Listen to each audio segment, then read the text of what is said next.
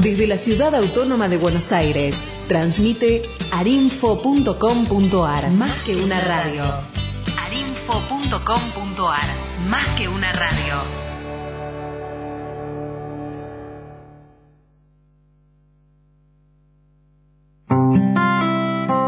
A partir de este momento comienza La Cuestión, un espacio creado para preguntar, para abrir puertas y atravesar nuevos puentes acortando distancias, pensando otras posibilidades de ser, de hacer, de renacer y, ¿por qué no?, para reírse también de uno mismo.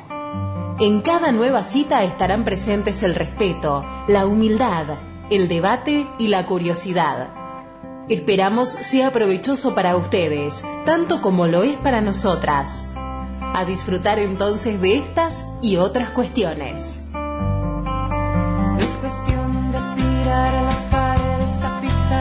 Sillones, vaciar el armario. No es cuestión de perder los papeles, ni romper esa foto, ni quemar el diario. No es cuestión de cruzarse de acera, ni volver la mirada, ni vengarse del mundo. No es cuestión de enterrarse en la arena, ni agotar la memoria, ni ponerse un escudo. No creo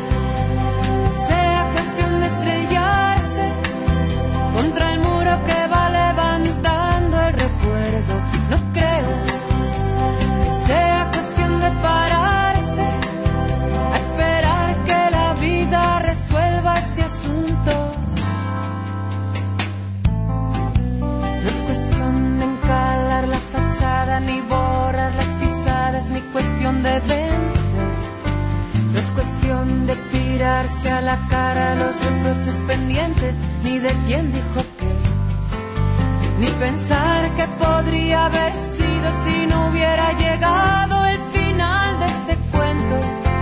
Ni quitar o poner al pasado lo que fuimos sumando, lo que fuimos perdiendo. No creo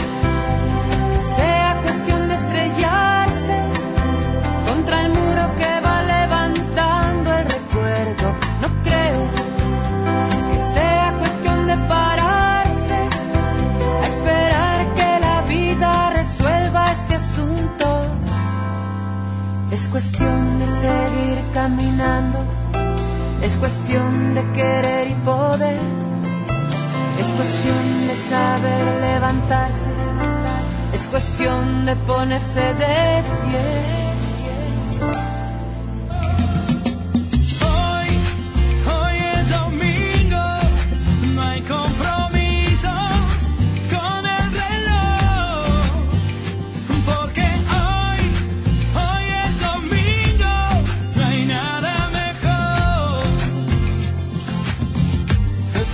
En la cocina. Y un buen asado espera en el carbón. Aunque tengamos mil problemas, hoy descansamos de las penas, alimentando al corazón. Que nadie rompa este momento, es día de celebración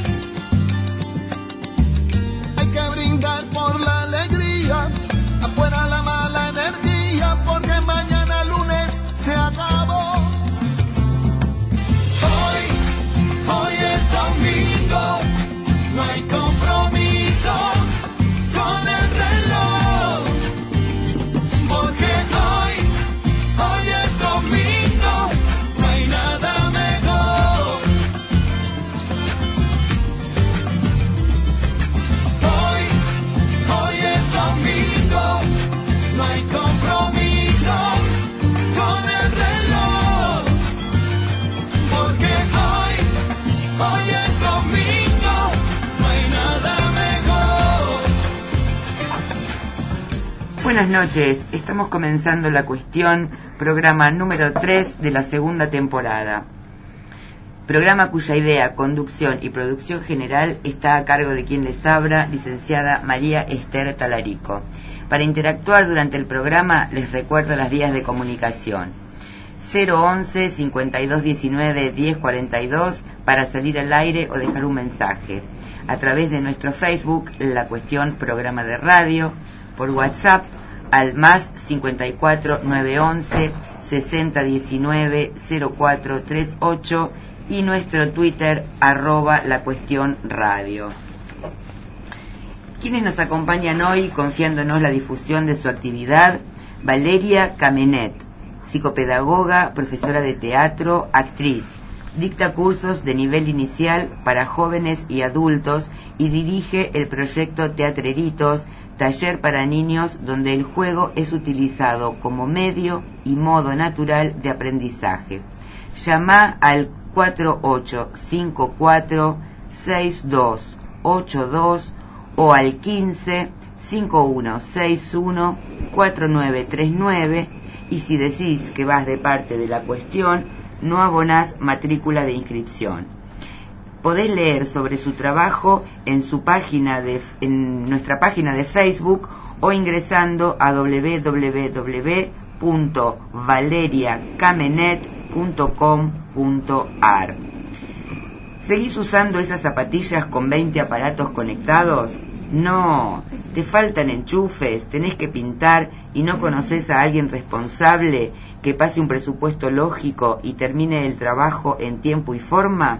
¿Necesitas hacer mantenimiento en tu casa, local u oficina? Llámalo a Mario al 15 5063 5941. Ahora, si sos de capital o alrededores, tenés a quien confiarle estas tareas y no lo dudes, yo te lo recomiendo. Mario 15 5161 4939 de lunes a viernes de 10 a 19 horas. Vamos a presentar al invitado de hoy. Esta noche está nuevamente de visita por la casa un querido amigo eh, para hablar de sexualidad. Es el licenciado Alejandro Pla, psicólogo clínico, especialista en esta temática. Eh, buenas noches, Alejandro, ¿cómo estás? ¿Qué tal, María? ¿Cómo estás? Muy bien, muy contenta de tenerte nuevamente Muchas en el gracias, programa. Muchas gracias. Bueno, Vas, hoy nos traes un tema eh, súper interesante. Eh, vamos a, antes de comenzar, para mm, arrancar con este tema, quería eh, compartir con vos y con los oyentes un relato a modo de introducción para ponernos un poquito en clima. Eh, este es un relato que comienza así. Una tarde de enero de hace alrededor de 40 años, ella, joven, hermosa, con ojos llenos de curiosidad por la vida, con una sonrisa que derretía y sigue derritiendo glaciares, estrenando la libertad que sería un estandarte en su vida, viajaba por primera vez a conocer las ruinas del país hermano. Él, joven, bello, viril, mirarlo era suspenderse en el tiempo, enamorándose de esa imagen instantáneamente. Eran dos desconocidos al sentarse uno al lado del otro en el micro que les regalaría una de las historias más hermosas que puedan haber vivido ambos. Les quedaban por delante tres días de viaje, que para cualquiera es un agobio de solo pensarlo, pero para ellos fue una aventura. A las dos horas, embriagados por sus perfumes, atraídos por las miradas y las sonrisas tímidas, comenzaron a intercambiar las primeras palabras, que al final de esos tres días no fueron muchas más tampoco. Serían las diez de la noche y el pasaje estaba sumido en ronquidos y suspiros en la más absoluta oscuridad, pero ellos ya buceaban entre besos, abrazos, haciendo mucho esfuerzo en ahogar los gemidos que el placer les provocaba. Hicieron el amor incontable cantidad de veces, entre paradores, comidas y ronquidos de los pasajeros. Sabían del placer, del olor de sus cuerpos, de las miradas cómplices y las risas ahogadas. Sus nombres, así, en algún momento de un día los descubrieron cuando se presentaban con otros compañeros de viaje en algún parador perdido de la ruta. Hoy ya han pasado muchos años y lo que la vida les regaló y ellos pudieron tomar es uno de los tesoros que ambos guardan en el alma, por lo intenso, lo inesperado, lo intrépido y lo placentero. No se volvieron a ver, pero hoy ella recuerda el sudor de esos cuerpos en medio del silencio de la noche y confiesa, como reviviéndolo, éramos un sudor brillante que nos envolvía como una luz que sólo a nosotros iluminaba por la intensidad de la pasión que nos cubría. Él seguro que también cada tanto lo revive, porque no hace mucho buscó un encuentro con ella a través de las redes sociales. Como dije, nunca más volvieron a verse, pero ese viaje, pleno de aventura y sexo ocasional, los embriagaron para siempre y nunca más pudieron sentir lo mismo en otros brazos y cuerpos que pudieron abrazar. ¿Qué te parece? Qué bárbaro. Qué bárbaro, qué historia, ¿no? Qué intenso, parece. Qué intenso, sí, sobre todo lo intenso. Bueno, eh, ¿por dónde arrancamos, Pla? ¿Qué le ah, parece? no sé, arranquemos por donde quiera. Eh, bueno, vamos a, a intentar generar otra vez interrogantes, preguntas, porque sobre este tema no hay nada definido, no hay nada terminado, y en buena hora, que así sea. Eh, y vamos a, a empezar, si estás de acuerdo, con eh, re- recordando que en tres ensayos para una teoría sexual, hito esencial en el desarrollo del psicoanálisis, obra basal en el enfoque de la sexualidad, que Freud escribió en 1905 y a la que añadió sucesivos prólogos y notas hasta 1920, encontramos lo que puede denominarse la caída de un mito, que es el de la inocencia infantil. Entonces, la, la diferencia sexual anatómica, para vos, ¿cierra el tema como dando por determinado lo que es o no es ni suficiente? ¿Qué texto? Ese de 1905 de Freud es uno de los textos más interesantes para pensar la sexualidad actual también, para pensar eh, cómo Freud en ese momento rompe, hace una ruptura con cómo se entendía la sexualidad en ese momento. Este, unos 20 o 30 años antes de este texto, en 1870, 1870 y pico, había un psiquiatra que se llama Kraft Ebing, Evin. Kraft Ebing, que fue el que hizo el tratado, un tratado de sexualidad. Es decir, fue el primer psiquiatra que hizo un tratado de sexualidad, en donde ahí definió cuáles eran las patologías sexuales. Entonces eh, era un tratado donde se hablaba del fetichismo, de las perversiones, de, un montón de patologías sexuales que eran aquellas que no con- coincidían con la normalidad, que era la normalidad esa época, que era el sexo genital. Entonces todo lo que no era sexo genital, para Kraft Ebing pasaba a ser una patología y podía ser parte de una perversión.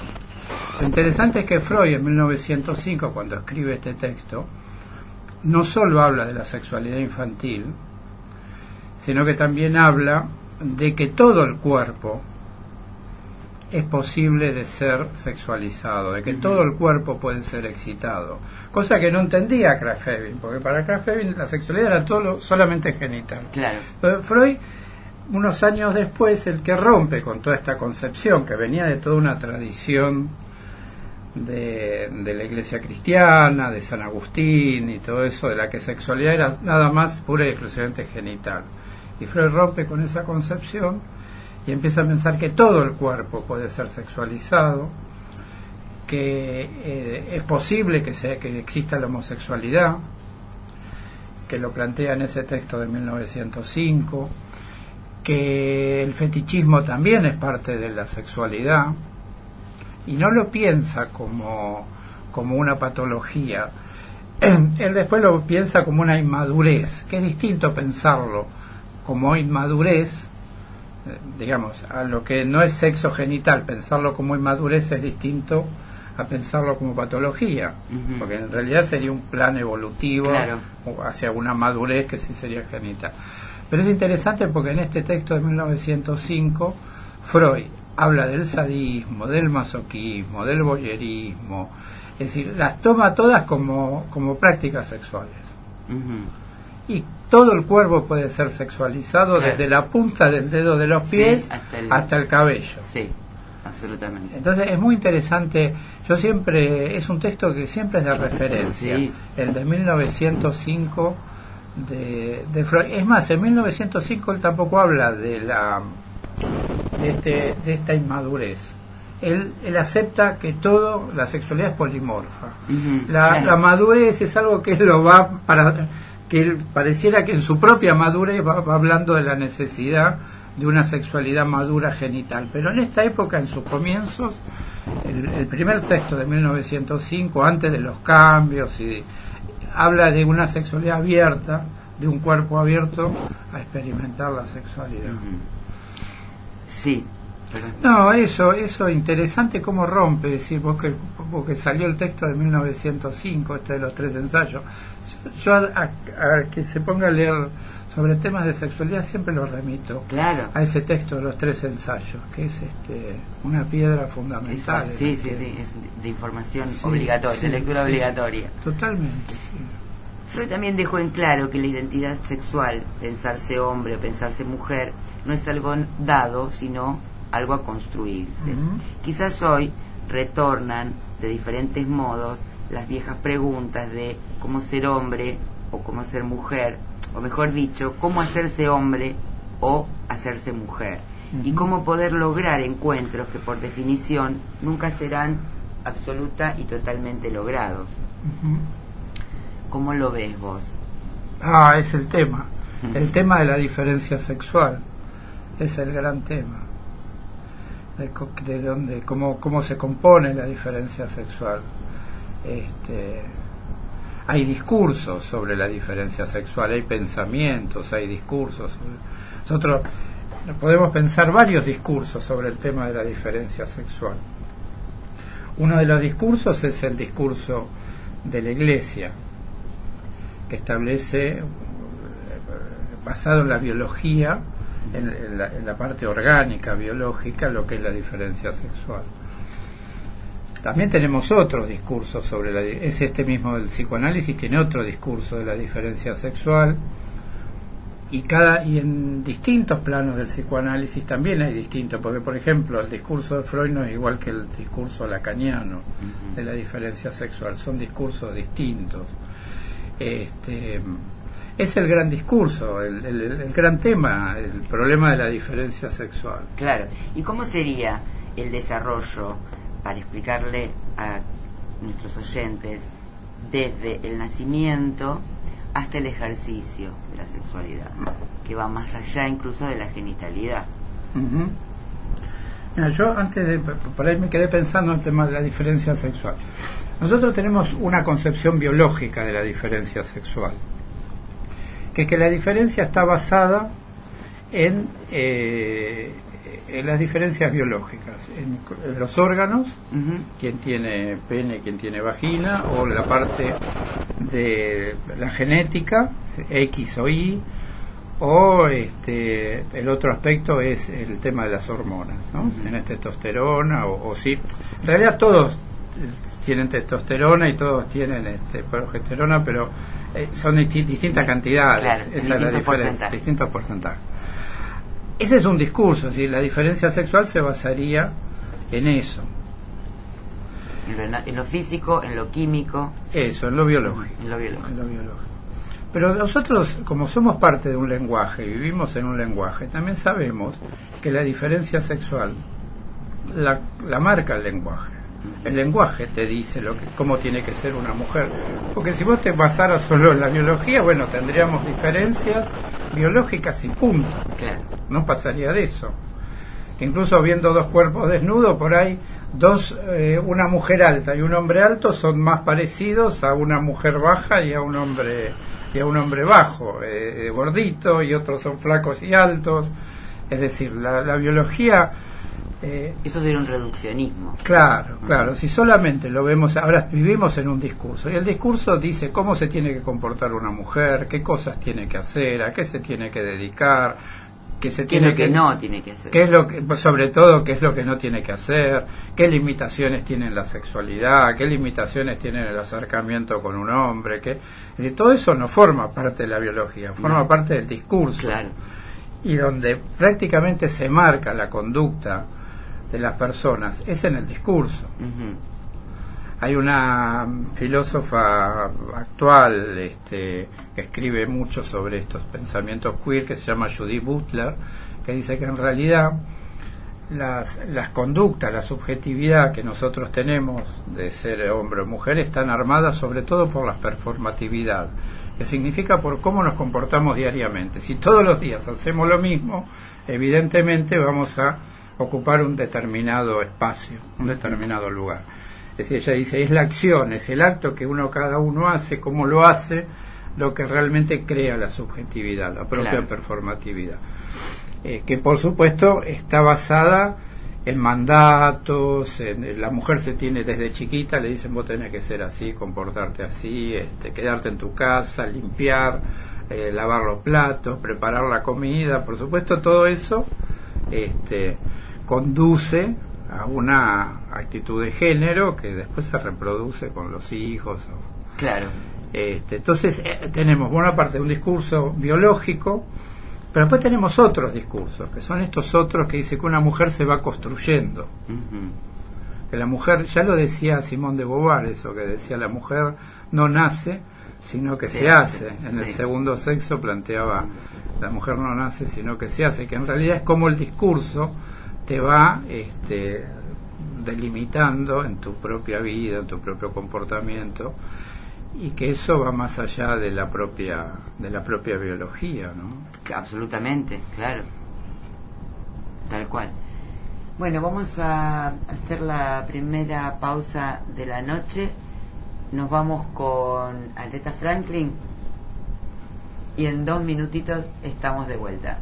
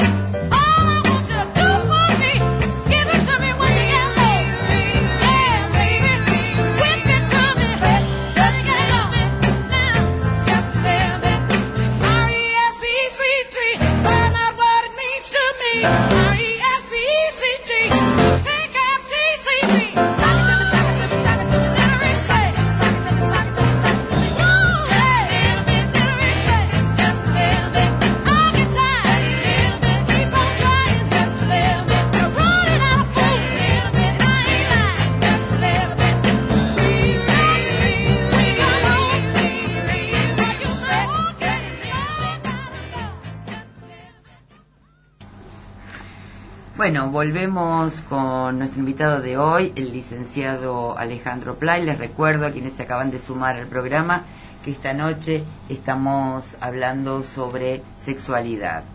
Eh, había quedado una pregunta pendiente eh, y era cómo poder lograr encuentros que por definición nunca serán absoluta y totalmente logrados.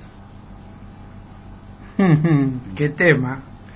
¿Qué serán? Bueno, qué sé yo, encuentros logrados, eh, la complementariedad perfecta entre dos personas y que sea un logro, ¿no? El logro de, la, de la media naranja, de, de la completud, qué sé yo. Realmente me parece que tenemos que desidealizar bastante lo que es este uno de los temas es cuando a veces a la sexualidad la, la ponemos dentro del marco exclusivamente del amor. Es decir yo creo que la sexualidad puede puede ser este puede darse con amor también puede darse una sexualidad por la sexualidad misma. También puede ser que por la sexualidad misma se vaya generando afectos Un vínculo, claro. se vaya generando Claro. un vínculo que no empiece como, como una relación de amor. También puede ser, como hoy en día se plantea muchas veces, que, que no necesariamente tengamos que pensar una pareja monogámica o una relación exclusivamente monogámica. Yo creo que estamos en una época de podernos replantear todas las formas todas las formas, tanto las prácticas sexuales, tanto las relaciones de género si tienen que ser hete- heterosexuales y heteronormativas, o si pueden ser de otro tipo, y si son de otro tipo, de qué, de qué tipo, que pu- puede haber miles de variantes y puede haber miles de posibilidades. Tampoco necesariamente tienen que ser monogámicas. Eh, entonces, ¿qué es una pareja? Un logro. Y el logro, no sé, yo creo que el logro es disfrutar, estar bien juntos y ser, y ser tener algún tipo de responsabilidad de lo que uno está haciendo, con quién lo está haciendo. Y de, bueno, y eso después se verá si, si esa relación te lleva a que se vaya generando afecto o que no se vaya generando afecto. Es interesante cómo, fíjate que en la cuestión de género, este, nosotros tenemos esa educación de que la mujer para tener sexo tiene que tiene que estar el amor dando Sí. vuelta. Sí. El hombre este, ve el sexo como el sexo en sí, que a lo mejor da lugar al afecto, pero a lo mejor es nada más que el sexo. Pero la mujer está más este, ligada a todo lo que es el romanticismo y a todo lo que es Pero vos decís entonces que la mujer se enamora antes y el hombre se enamora después. No en Eh, tiempo, sino digo a partir de un encuentro sexual. Y yo creo que la mujer en ese aspecto proyecta más que con esa persona haya una relación romántica, una relación afectiva, de amor. este, hoy en día van cambiando mucho las Sí. cosas, ¿no? Pero yo creo que eso todavía en gran medida perdura, ¿no? Este, eh, se proyecta, proyecta que esa sea el hombre, el hombre de mi vida o que con esa, entonces eso predispone de una manera. En cambio, el hombre va al sexo de una forma quizás más directa, sin preguntarse todas esas cuestiones previas, ¿no? Y entonces cuando se pregunta el hombre por el amor. Yo creo que el hombre lo, se, eh, lo va construyendo, le- va surgiendo de la propia relación. De, de los encuentros, va surgiendo de las de, de, de- de la química que se va generando. Este, yo creo que se va dando de esa forma. Pero bueno, esto es una generalización, Claro. hay miles de situaciones y de, y de cuestiones. Pero no es que el hombre sea desafectivizado, yo creo que se fue- construye el afecto de otra forma, de otra manera.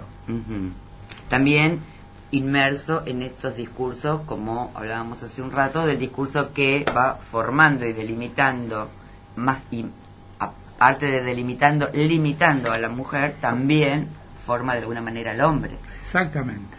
Y lo forma quizá de una forma como se podría pensar más desafectivizada o con un sexo digamos más este más más crudo digamos Claro. este la mujer es más cocida como que lo tiene que hablar pensar este eh, Cuando en realidad no es así, porque la capacidad eh, amorosa está en, en todos. claro El tema es cómo llegás a reconocerte en esa situación. exacta y la capacidad sexual también, También, está en todo claro. la amorosa y la sexual. Claro. Lo que pasa es que a veces por todos los discursos la mujer eh, limita mucho esa capacidad sexual, Sí. la tiene muy inhibida. Sí. Ujú. Y el hombre no. El hombre tiene más libertad. El hombre está formado, claro, exactamente. Bueno, de hecho, esto de que en una época los varones los llevaban a debutar a determinada eso edad. estaba ¿Estás pensando? Bueno, a las mujeres jamás ¿Te en la imaginas vida. si la llevaban a debutar con unos chongos impensado. claro, mirá las diferencias. Exactamente. Cuando en realidad había chicos que seguramente no tenían ni el, el menor interés en ese momento, pero estaba, era el mandato de tener tanta edad, te lleva el padrino, el padre, no sé quién, Sí, sí. el tío, el hermano mayor, ya lo sacaban de, de su mundo y lo insertaban en otro que no tenían la menor idea. Exactamente. Y era terrible, en lugar de ser satisfactorio y gozoso, era padecido. Padecido, sí. Sí, por ahí a veces no, porque si a veces era padecido, a veces no, porque si todos los amiguitos ya habían debutado y vos no habías Bueno, debutado, ahí sí. estabas en el horno, Claro, digamos. Te decía, ¿cómo? ¿Y vos para Estaba cuándo? con pantalones cortos todavía. Claro, vos para cuándo, si, si ya fuimos todos, ¿no? Claro. Entonces, este, pero bueno, es el discurso, es decir, el discurso de esa masculinidad es ese. Y a su vez, el discurso de la masculinidad es, es el discurso del tipo penetrador. Ujú. Es decir, que por supuesto, a su vez, este discurso de la ma- masculinidad recorta el cuerpo. Claro. Es decir, la sexualidad del tipo pasa por un pene que penetra, nada más. Nada más. Queda recortado, es un Claro. cuerpo que queda absolutamente recortado a eso. Claro. Por lo tanto, se pierde todo el resto del cuerpo inhibido, porque el hombre también tiene inhibición sexual. Ah, claro. ¿Eh? No le toquen acá, no le toquen allá, que esto no, que aquello no, porque pierde su masculinidad y, y es un cuerpo absolutamente recortado por esos discursos. Bueno, también creo que eh, hay algo que tiene que ver en eso, o que incide en alguna medida, y es el tiempo que necesita el hombre eh, en el proceso de una relación en cuanto a la excitación. Es mucho menor el tiempo y la forma en que el hombre se excita que el tiempo y la forma en que se excita una mujer, una cuestión física también. Los cuerpos cavernosos tienen un tiempo diferente De acumulación eh, de flujo sanguíneo y eso incide. Sí, Además, sumarle a este discurso que era absolutamente recortado, no había posibilidad de que, de digamos, tenían poca chance de que hagan otra cosa. Tenían que ser muy creativos y muy eh, firmes y autónomos como para descubrir otra cosa. No, a mí me ha costado horrores, este, años de mi vida poder salir de pensar que la sexualidad es solo la penetración. Claro. Es decir, me ha llevado muchísimo tiempo y, y, bueno, suerte que fe, ¿no? Pero, pero este, pero sí, es, es, es muy, es muy, muy difícil. Es más, y a veces la mujer misma te pone, bueno, pero a ver cuándo concretás, es decir, estamos Sí, en, el, claro. eh, en el sexo y bueno, cuándo, es decir, eh, es, es la demanda de ella también porque es una demanda de ambos. Bueno, es esta demanda de estos discursos que son hetero, heterosexuales, Claro, digamos, heteronormativos. donde cada uno tiene un rol fijo. Sí, El tipo penetrador, la mujer penetrada. claro. Y el tiempo en el cual eso se debe consumar es lo que da tranquilidad también. Por eso te que vos decías, bueno, ¿cuándo va a pasar tal cosa? Porque si pasa tal cosa, entonces ya está listo, ya está. Ya está, Ya- claro, eh, claro, se cumplió. Se sí. cumplió con el requisito. cumplió, exactamente, eh, con lo esperable, exactamente. ¿no? Que no tiene nada que ver con cuál es la necesidad de esa pareja en concreto en ese momento. Exactamente. Y bueno, y es el día de hoy que los discursos que uno escucha de la sexología tienen mucho que ver con esto. Uno lee un libro de sexología este, y el- fundamentalmente el 90% giran alrededor de la erección del tipo y de la y del momento de la copulación, de la cópula. Es decir, cómo se va dando ese momento, bueno, que, que los distintos pasos, eh, las fallas que pueda tener el hombre o las fallas que pueda tener la mujer, si es anorgásmica o si no acepta la penetración, pero siempre se sigan reduciendo, no se ven otras posibilidades que tengan que ver con la sexualidad. La pregunta sería cuáles serían esas otras posibilidades, ¿no? Bien, eh, podemos charlar de eso, pero ah, el sexo se ha reducido por historia, incluso la misma ciencia sexual actualmente lo reduce a eso. A esos discursos aparecen otros, como se llama estos del pensamiento queer, los discursos trans, son discursos que aceptan otro tipo de sexualidades que no solamente se reducen a la, a la copulación. ¿Y cuáles serían esas otras? contanos, contanos, contanos. ¿Qué pregunta? Bueno, fundamental, mira, una de las posibilidades que hay en esto, este, la da la misma eh, el mismo arte arte oriental en la sexualidad. Mm. Es decir, el tantra, todo todo lo que son las la sexualidad oriental le da otro otro juego al cuerpo, otra posibilidad, abre el cuerpo a otras posibilidades que tienen que ver con el placer, que tienen que ver con el tiempo, que tienen que ver con, con el tocamiento, que tienen que ver con eso es muy interesante. Sí, sí que también sí, eh, yo tengo una eh, particularmente, no mm. también una mirada eh, un poco... Es verdad que han, permitido y han abierto una vía diferente de placer.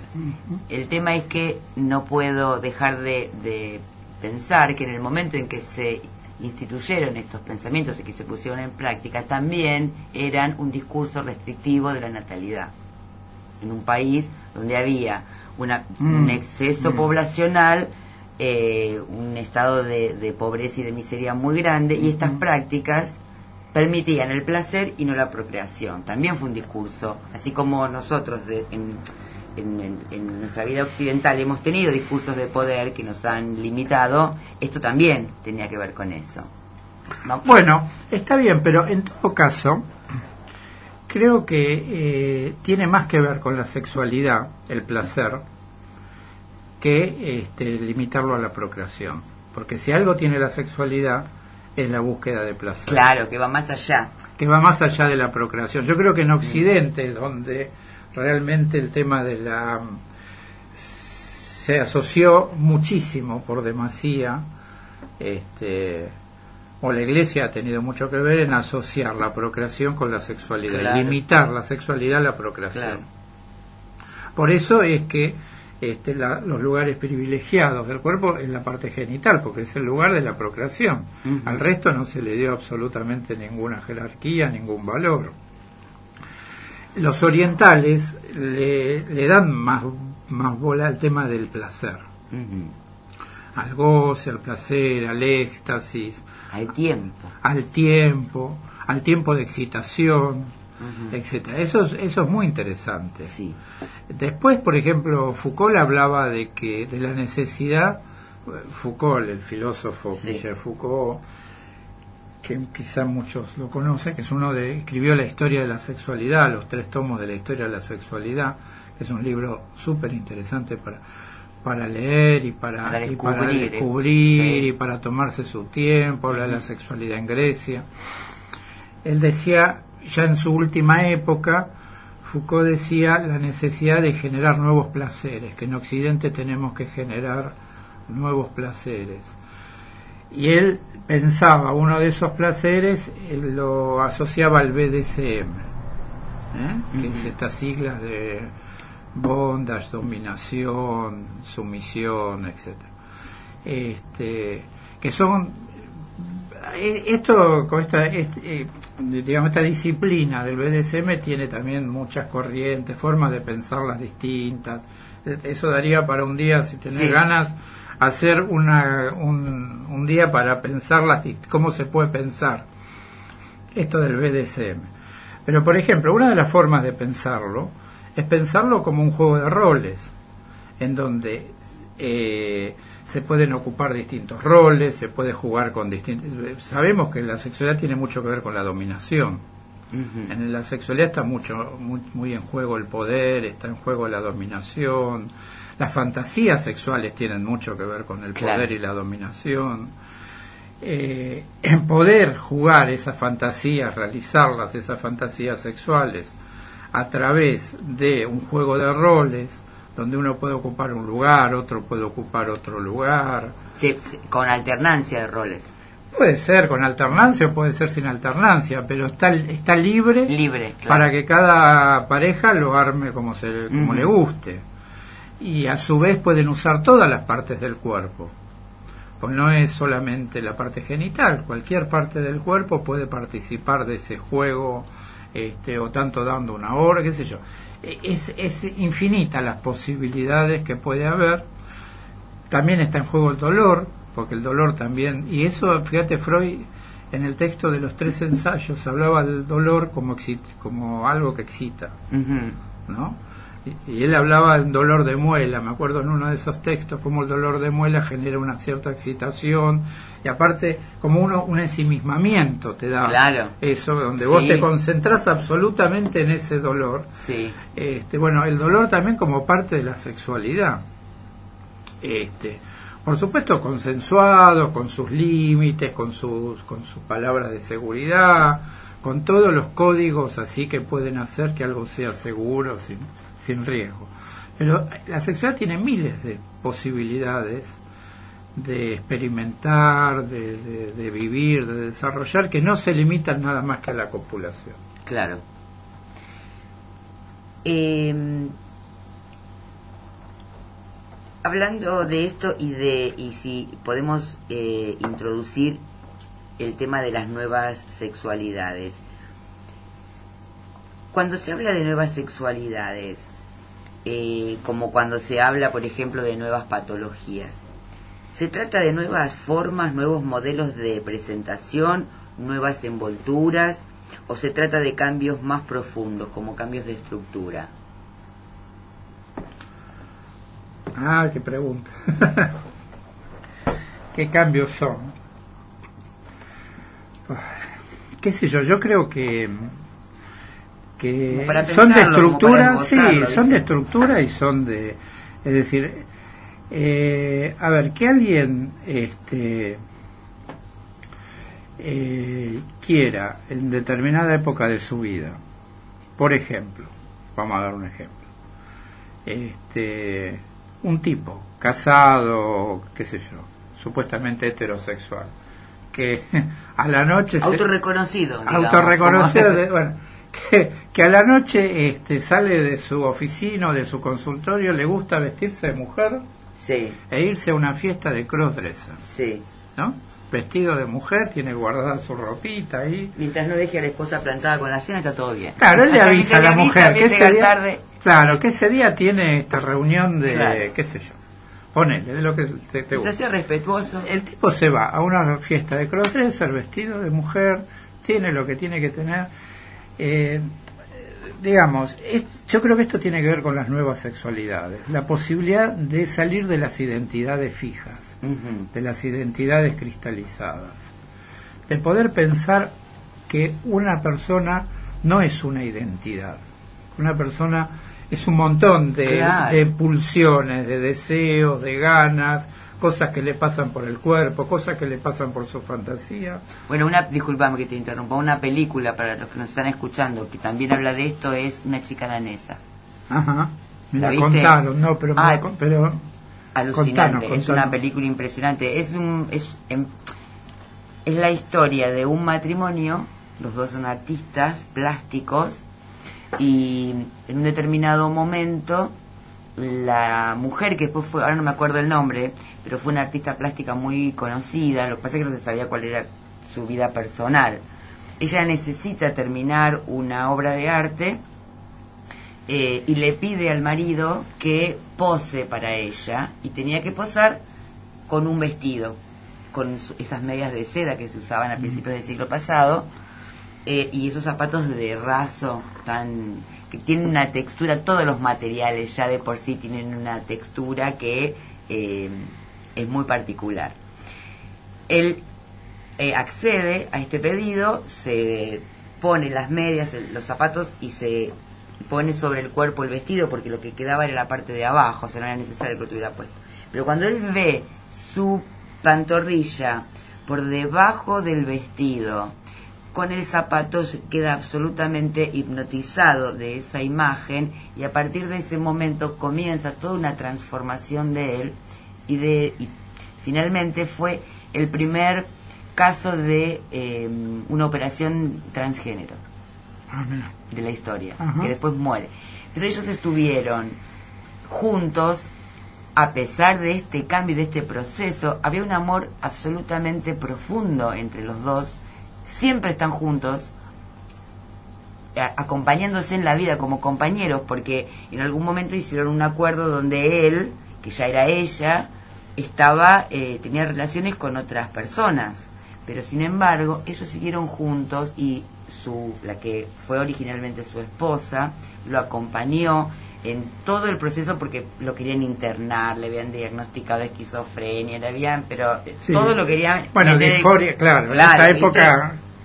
Y lo acompañó, lo sacaba de los lugares porque el tipo en un momento estaba como loco, ¿qué me pasa? ¿Qué me pasa? Me dicen que estoy loco, tendrán razón, porque todos los médicos le dan un diagnóstico de patología.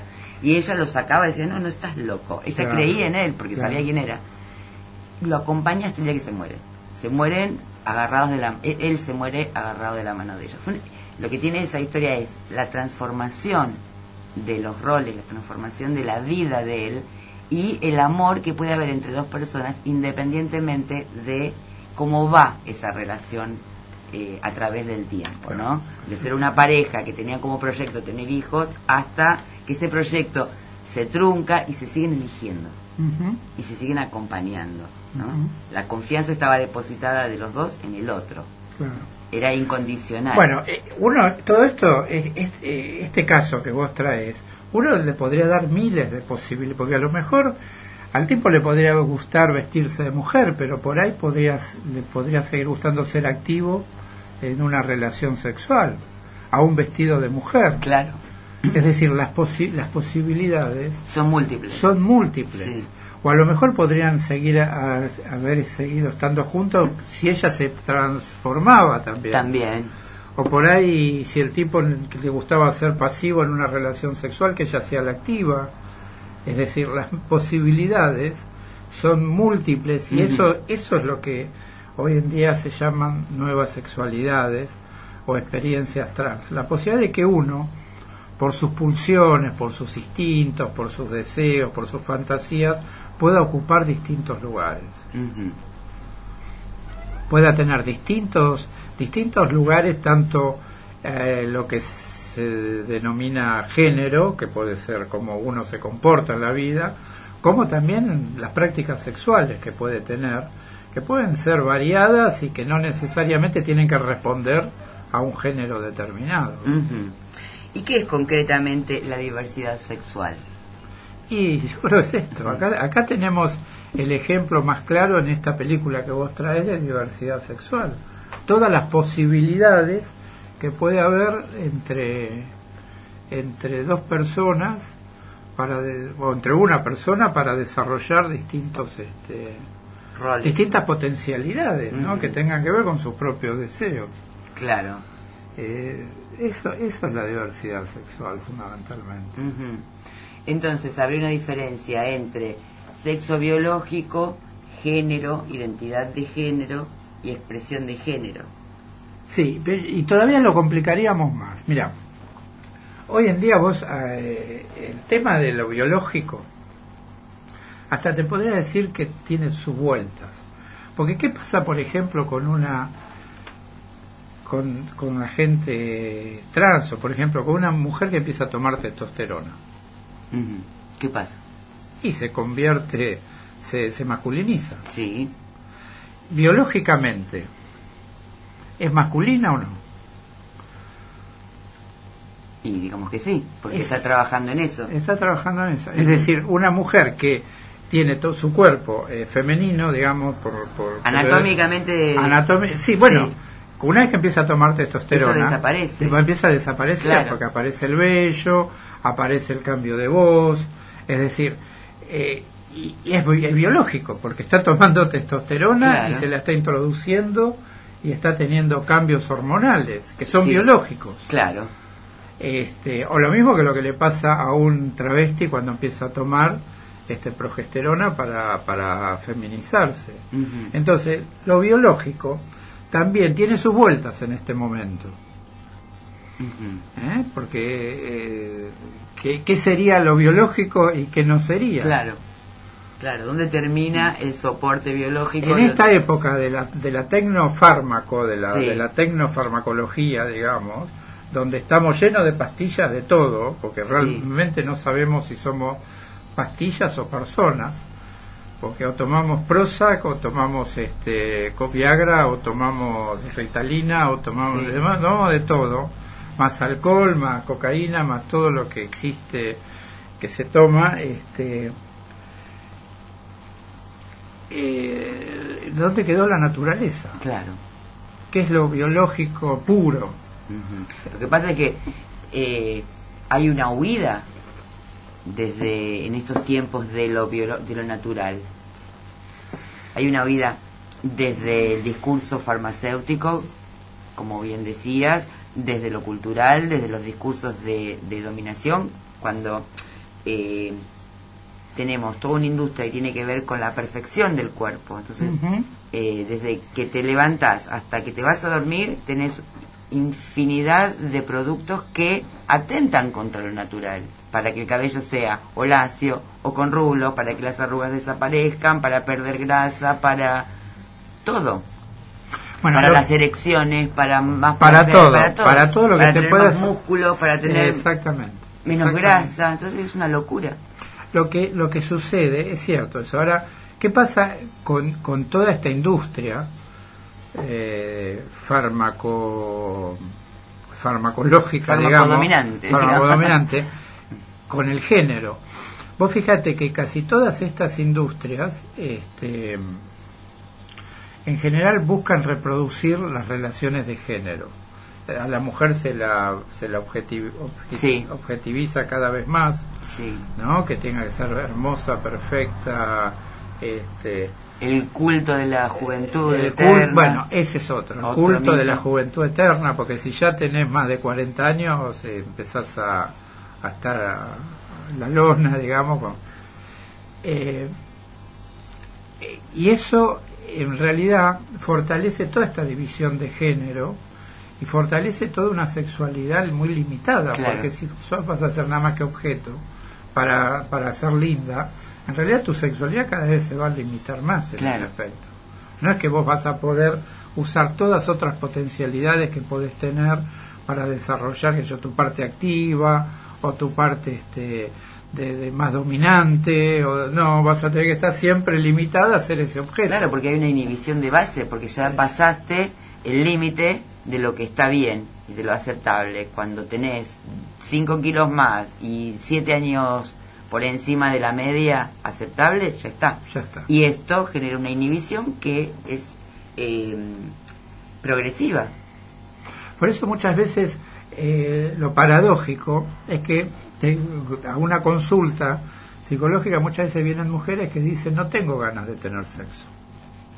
Por un lado están súper estimuladas, ¿no? Porque to- toda, todos los medios te estimulan por la sexualidad, pero por otro lado no quieren tener sexo, porque el sexo es algo absolutamente repetitivo, es siempre más de lo mismo. Nunca han podido experimentar otras posibilidades, siempre se han quedado nada más que en eso, en ser objeto, y en realidad llega un punto que dicen, no, no tengo más ganas. Sí, o se han quedado o no han tenido posibilidad conforme como le ha- les ha ido la elección de, de partners para eh, permitirse otra cosa. A permitirse otra cosa. ¿no? Bueno, eh, nos dieron las 12 y tenemos que ir a la pausa. Enseguida volvemos. Desde la ciudad autónoma de Buenos Aires, transmite arinfo.com.ar. Más que una radio. arinfo.com.ar. Más que una radio.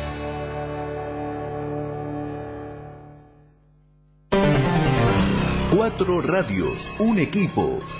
arinfo.com.ar radiogol.com.ar mentelibre.com.ar arinfoplay.com.ar Somos más que una radio. Grupo Arinfo, los número uno en Internet. Un día te grita, otro día te empuja, después quiere controlar tus gastos, hasta que empieza a insultarte y termina pegándote. Frenemos a tiempo la violencia contra las mujeres. Si no puedes sola, llama al 144 y pedí ayuda o asesoramiento las 24 horas, los 365 días del año. Estés donde estés, tu llamada es gratuita. Presidencia de la Nación. Comunicate con Radio Arinfo 5219-1042, interno 201.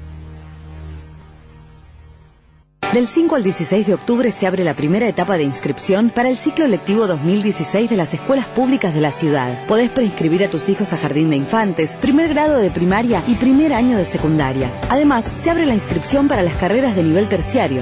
Encontrá más información y anotate en buenosaires.gov.ar barra inscripción escolar, acercándote en persona a cualquier escuela pública de la ciudad o llamando al 0800 444 2400. Buenos Aires Ciudad, en todo estás vos.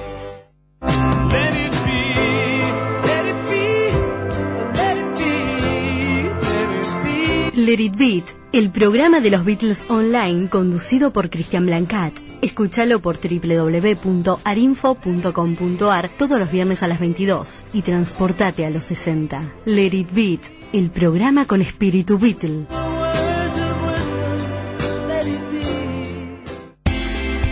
Frente al dengue, el gobierno de la ciudad te recomienda.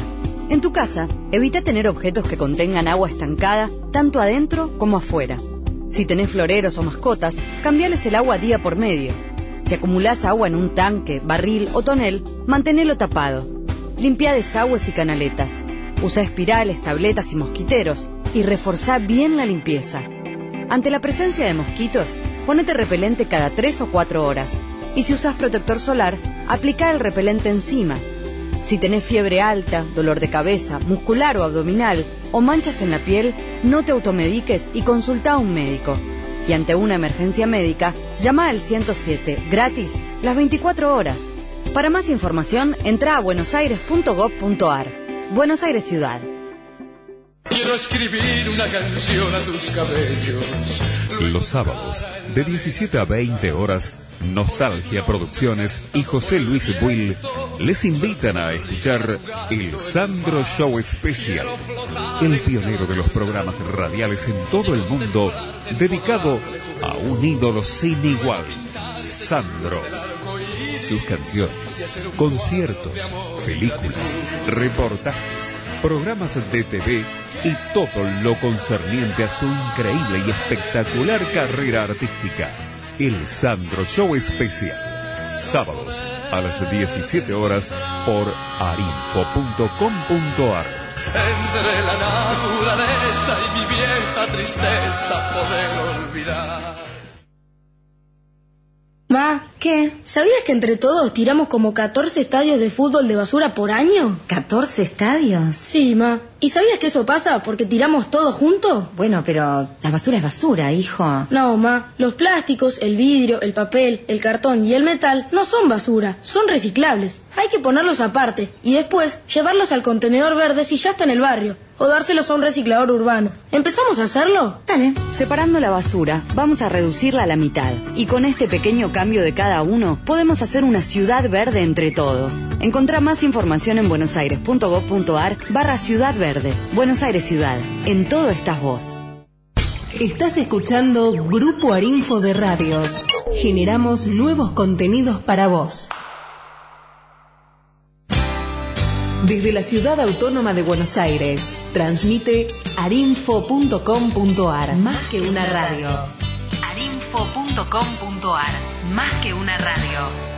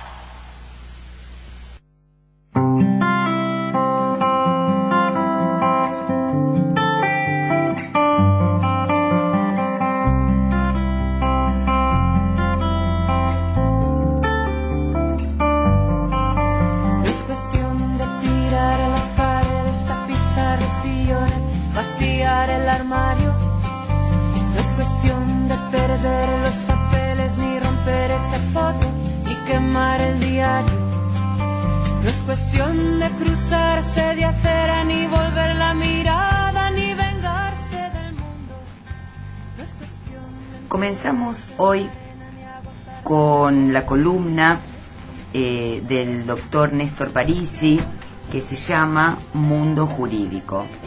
El doctor Néstor Parisi es especialista en Derecho de Daños por la Universidad de Buenos Aires, especialista en Derecho Constitucional, en Derecho Civil, posee más de una docena de publicaciones y libros de coautoría, es colaborador permanente de la revista jurídica digital AILU, perteneciente al Poder Judicial de la República del Perú. Es integrante del Consejo Editorial de la revista El Jurista, editada en los Estados Unidos mexicanos. Es miembro adjunto de la Asociación Argentina de Derecho Constitucional, doctor honoris causa de la Universidad Andina Néstor Cáceres Velázquez de la República del Perú, ha dictado numerosas conferencias en Argentina y en el extranjero. Eh, hace pocos días acaba de regresar de una participación eh, en, una, en un congreso también en la República mm, Hermana del Perú y ha sido ternado para juez de Cámara Civil y Comercial por el Consejo de la Magistratura de la provincia de Buenos Aires. Buenas noches, Néstor. ¿Estás con nosotros? ¿Qué tal? ¿Cómo estás? Buenas noches, un beso grande para vos y un beso grande y un cariño para toda la audiencia. Bueno, muchas gracias. ¿Cómo te ha ido en el viaje? Bien, bien, muy bien, muy bien. Hace unos pocos días estamos acá de vuelta en el país, así que como siempre hemos adquirido, una experiencia riquísima jurídica y humanamente en, Perú. La verdad que es un país maravilloso, siempre con ganas de, de volver, de ver viejos amigos. Así que estuvimos por allí, por Trujillo, dando alguna conferencia sobre la buena fe en el derecho y, y bueno, ya tenemos fecha de vuelta. Si Dios quiere, en septiembre volvemos a estar por ahí con, este, con algunos amigos para, para hablar sobre algún tema de derecho constitucional en, en una ciudad maravillosa que está cerca del Amazonas que se llama Iquitos. Así que si Dios quiere en septiembre andaremos por ahí nuevamente. Ay, qué lindo, qué lindo para vos y qué honor para nosotros que nos representes en este tipo de eventos, Néstor. Bueno, muchas gracias. Sí, la verdad que, que es este es muy lindo. Vos sabés que el, el derecho argentino es muy respetado en todo lo que es Latinoamérica y bueno, por supuesto gran parte del mundo y, y, bueno, como te dije, una experiencia enriquecedora, no no tan no solamente desde lo jurídico, sino también desde desde lo humano, conocer culturas nuevas, conocer gente nueva, conocer una forma de pensar distinta. Eh, la verdad que que como se dice vulgarmente abre mucho la cabeza, ¿no? Sí. Es, eh, a, a, nivel humano es una experiencia riquísima, riquísima y altamente recomendable. Qué lindo, qué lindo, te felicito. Bueno, muchas gracias. ¿Y qué, nos, gracias. ¿qué nos vas a, a, convidar esta noche? Mira, vos sabés que eh, estaba pensando qué podía compartir contigo y con la audiencia y se me ocurrió eh, contarles eh, algún caso muy particular que tiene que ver con, con, la violación de los derechos humanos y que realmente para muchos ha pasado desapercibido porque no es muy conocido eh, y se conoce en la jerga normalmente en la jerga vulgar digamos como el caso de los chicos de Scottsboro este, uh -huh. y es un caso muy interesante eh, porque tiene que ver con todo lo que fue la discriminación racial en, hace un par de años en, en, Estados Unidos, ¿no? Donde la verdad que las personas de raza negra eran discriminadas en, en distintos barrios y demás, y tiene un poco que ver con esto. Eh, yo cuando leí el caso y lo quería comentar con ustedes, me pareció interesante para que se vea cómo, cómo eran violados los derechos de las personas de raza negra. Y un, una situación muy muy lamentable, ¿no? Este, vos sabés que había un grupo de, de chicos que era de raza negra que estaba que estaba viajando en un tren uh -huh. eh, en el condado de lo, lo, que en ese momento era Scottsboro hoy sería para que la gente se dé una idea eh, sería un lugar de Estados Unidos que está cerca del estado de Alabama Ajá. entonces vos sabés que cuenta la historia que había aproximadamente entre 8 y 10 chicos de raza negra viajando en un tren eh, en esos momentos la gente se trasladaba muy seguido de un estado a otro porque las fuentes de trabajo no eran tan grandes, entonces tenía que trasladarse de un lugar a otro para poder conseguir trabajo. Claro. Y, y, bueno, dentro de este dentro de este tren la particularidad era que eh, entre todos los pasajeros viajaban 10 personas de, de raza negra. Eh, en un momento, en un momento determinado del, del trayecto, eh, algunos jóvenes blancos empiezan a agredir a estos chicos de, raza negra. Y bueno empiezan con, con, golpes de puño, insulto, todo tipo de, improperios, con la particularidad que cuando se detienen en una estación estas personas de, raza blanca que, que, los habían agredido le, manifiestan al sheriff del lugar que había un, unos chicos este, de raza negra que estaban golpeando y robándole al resto del pasaje, lo cual era, por supuesto, era falso, ¿no? Sí. Eh, eran chicos que viajaban de un lugar a otro para trabajar simplemente. Eh, y el sheriff no tuvo mejor idea que, eh, por supuesto que tenía que justificar la, la detención de estas personas de raza negra de, por algún motivo. Entonces no tuvo mejor idea que seleccionar a dos pasajeras del lugar, dos eh, pasajeras del tren, mujeres, que, que, llevaban el nombre de Rubí y Victoria, uh -huh. y, y las obligó las obligó a manifestar que habían sido violadas por, por este grupo de personas de, de raza negra. Uh -huh. eh, por supuesto buscando una excusa para, para poder encerrarlos. Eh, bueno, fue así como evidentemente estas dos chicas presionadas por el, por el sheriff del lugar prestaron su, su declaración diciendo que habían sido abusadas sexualmente por los chicos de, por los chicos de raza negra y bueno, los detuvieron con la particularidad que cuando los detienen por la gravedad del delito que supuestamente habían cometido, según el código penal de ese momento, debían ser condenados a muerte. Eh, vos sabés que los detienen, le hacen un juicio sin la más sin las más mínimas garantías constitucionales. Por supuesto, vos pensás que las personas de raza negra en ese momento no, no tenían ningún tipo de derecho, entonces eh, le pusieron un abogado que no sabía de derecho penal, que se dedicaba a, a, a asesoramiento jurídico de empresas, eh, no sabían de qué se lo, de, no sabían bien de qué se los acusaba y demás. Entonces, por supuesto que el juicio fue toda una farsa, ¿no? Claro. Eh, fue como para simular algo que se asemejaba un poco a la justicia. Eh, bueno, dicho eh, esto, por supuesto que el, el, destino de estos jóvenes de raza negra no era otro que el de perder el juicio, no tenían ninguna chance de salir victoriosos. Y así fue como en el juicio fueron a declarar las dos chicas supuestamente violadas, diciendo que sí, que habían sido abusadas sexualmente por este grupo de personas. Este, y bueno, eh, el, el, jurado dictaminó que se los condenara a muerte a todos, mm. a todos.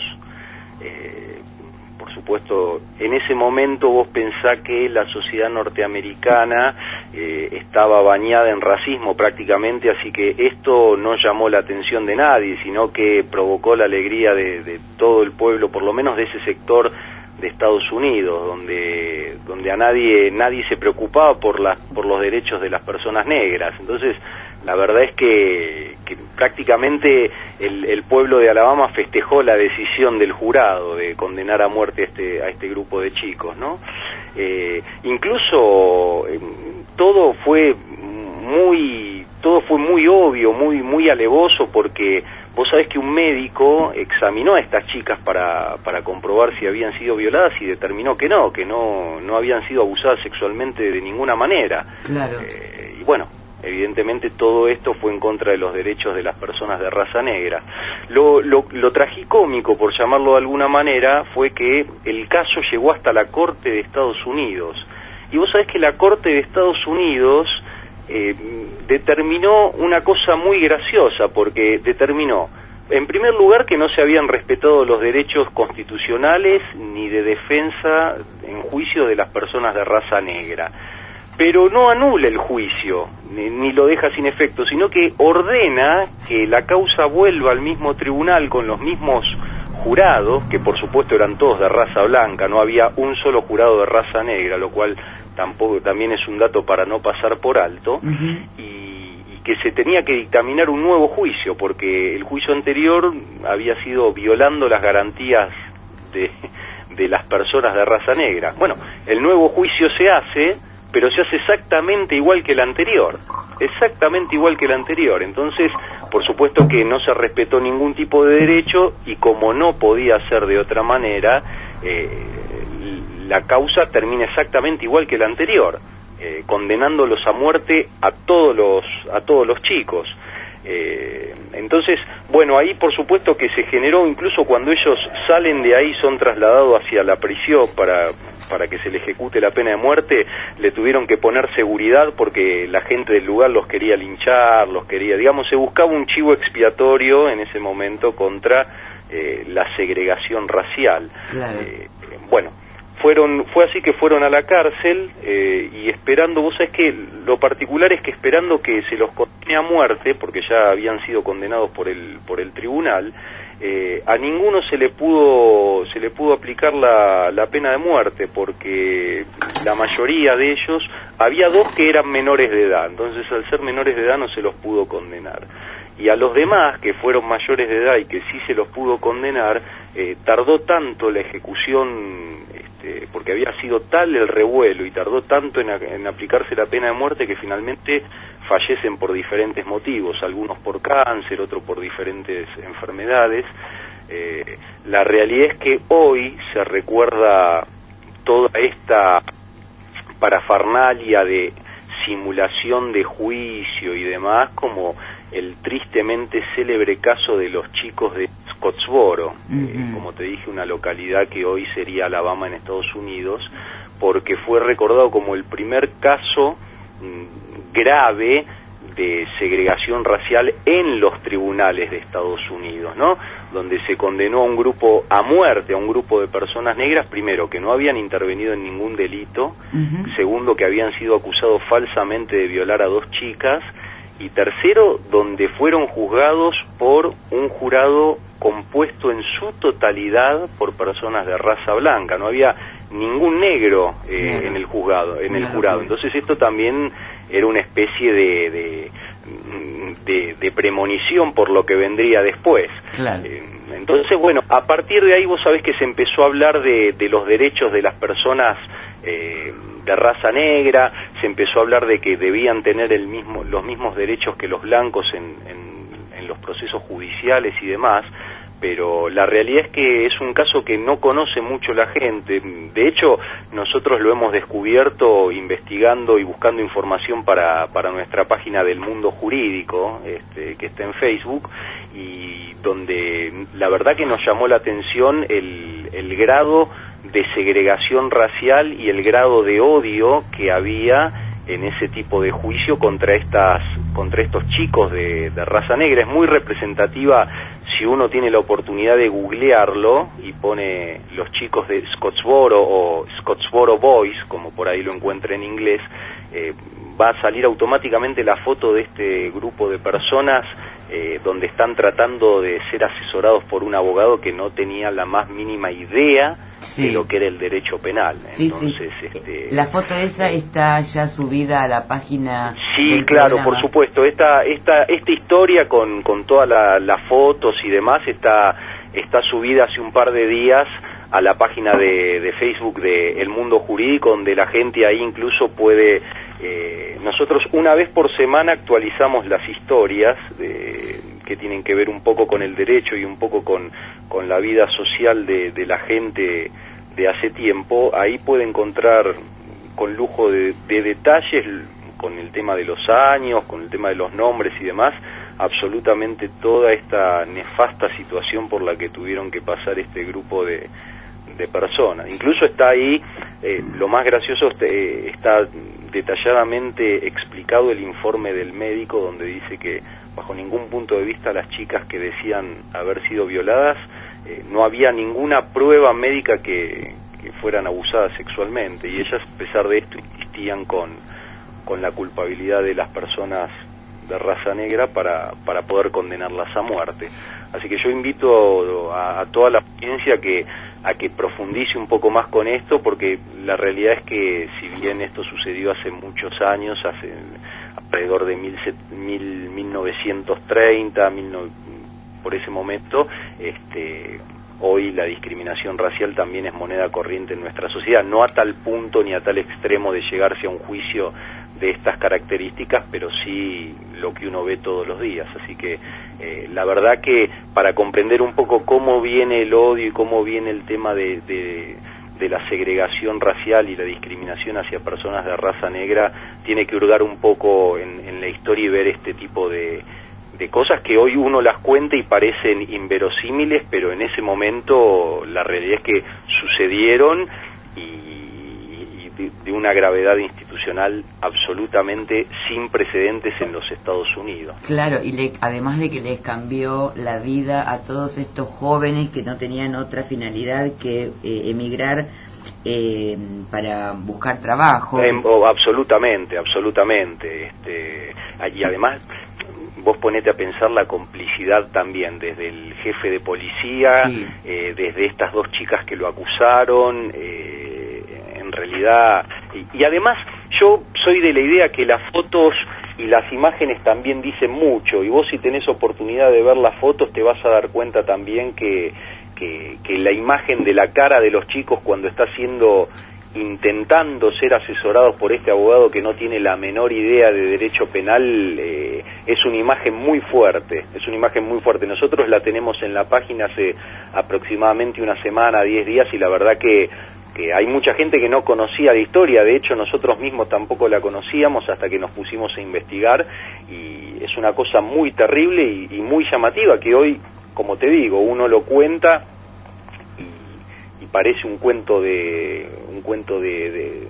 este, una novela, ¿no? Sí. Que no, no, no se imagina que pudo haber sucedido realmente, pero esto, la verdad es que así fue. ¿Y la esto verdad generó es que algún cambio en la eh, en cuanto a lo legal, en cuanto a los juicios en Estados Unidos? Mirá, por supuesto que eh, en ese momento lo, lo, que más llamó la atención fue que todo, hoy en Estados Unidos el juicio por jurados eh, es obligatorio. También nosotros lo, debe, lo, deberíamos tener porque está establecido en la propia Constitución sí. que es obligatorio, pero eh, en ese momento eh, pensar en un juicio con, contra unas personas de raza negra, con la segregación que había y que todos los miembros del jurado haya sido, hayan sido elegidos a propósito eh, por, por gente que no era de color, que era de raza blanca, implicó un cambio terrible, porque hoy vos ponete a pensar que en cualquier juicio que se produzca en Estados Unidos, eh, nadie podría pensar en un jurado que sea absolutamente de raza negra ni absolutamente raza blanca. No, no, no por la discriminación que eso implicaría en sí, sino porque hoy está lejos de pensarse que puede haber ese nivel de, de segregación racial, ¿verdad? Así claro. que este, la verdad que eso también se constituyó un ícono en, en, en, todo lo que es la elección del jurado y demás, donde hoy se busca eh, que sea todo un poco más imparcial, ¿no? Uh -huh. Así que la verdad que fue un, fue un, un caso eh, conmovedor fundamentalmente porque a partir de ahí se empezó a tomar conciencia de que debían respetarse las garantías constitucionales y judiciales de todas las personas con independencia de, de la raza de color que fueran, ¿verdad? Claro, correcto. La... muy interesante, muy sí. interesante para que la gente lo pueda investigar y, y, al que quiera pueda pueda ahondar y profundizar con, con este tema que, que vale decirlo no es tan conocido públicamente, ¿verdad? Si uno por ahí no está no está en el tema y no hace falta ser abogado para buscar lo interesante de esto, sino cualquier persona que no entienda o no sepa abogacía le puede interesar porque se trata de, de, violaciones de derechos de las personas. Esto va más allá de que uno pueda ser abogado o no. Claro. Así que Incluso es un en... tema de, realmente para investigar. Sí, y en YouTube los invito también a quienes estén interesados en conocer un poco más de esta historia. Hay muchísimos documentales eh, realizados en los últimos años eh, incluso hay una película que se estrenó en el año 2006 sobre la historia de los chicos de Scottsboro. Sí, sí, exactamente. Ahí hay una película que es este eh, una película que es muy antigua y después hay una una remake que es una película relativamente nueva que, que tiene que ver con esto y por supuesto que, que lo grafica muchísimo mejor, ¿verdad? Perfecto. Bueno, Néstor, la verdad que nos para comenzar con este segmento de mundo jurídico nos has traído un tema realmente conmovedor, impresionante, toda una novedad, porque como vos bien dijiste, no es un tema que esté muy difundido ni del cual se conozca eh, demasiado. Eh, así que yo te agradezco infinitamente eh, la temática que hoy nos has regalado a todos los que estamos hoy en la cuestión. Bueno, muchas gracias y la, la verdad que trataremos de todos los domingos traer alguna cuestión relativamente novedosas este, y bueno, que, que tiene que ver que la, la verdad es que causa mucho impacto social, pero, pero bueno, o se pasaron por alto en la historia y no son tan conocidas y demás, pero verdaderamente vale la pena vale la pena eh, conocerlas, saberlas e investigar un poco más. Así que yo te, los invito a toda la audiencia hoy a profundizar eh, sobre este caso y al que quiera, por supuesto, puede entrar en el, en el Facebook de El Mundo Jurídico y ahí va a tener todas las cuestiones un poco, un poco más detalladas e incluso con historias que ya vamos a, tratar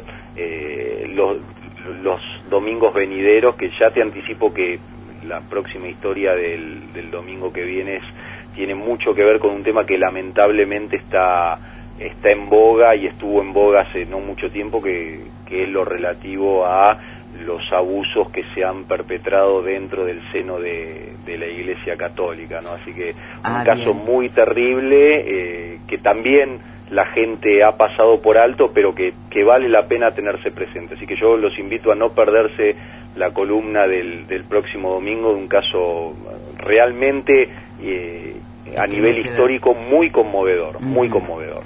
Perfecto, vamos a estar esperando con muchas ganas eh, el próximo segmento y te pediría si podés dar al aire tu teléfono de contacto por si algún oyente te quisiera contactar para hacerte una consulta o eh, hacerte alguna algún comentario. Sí, cómo no. No- Nosotros estamos en, en el estudio jurídico, que el teléfono es el 4652-2749, 4652-2749, y mi celular es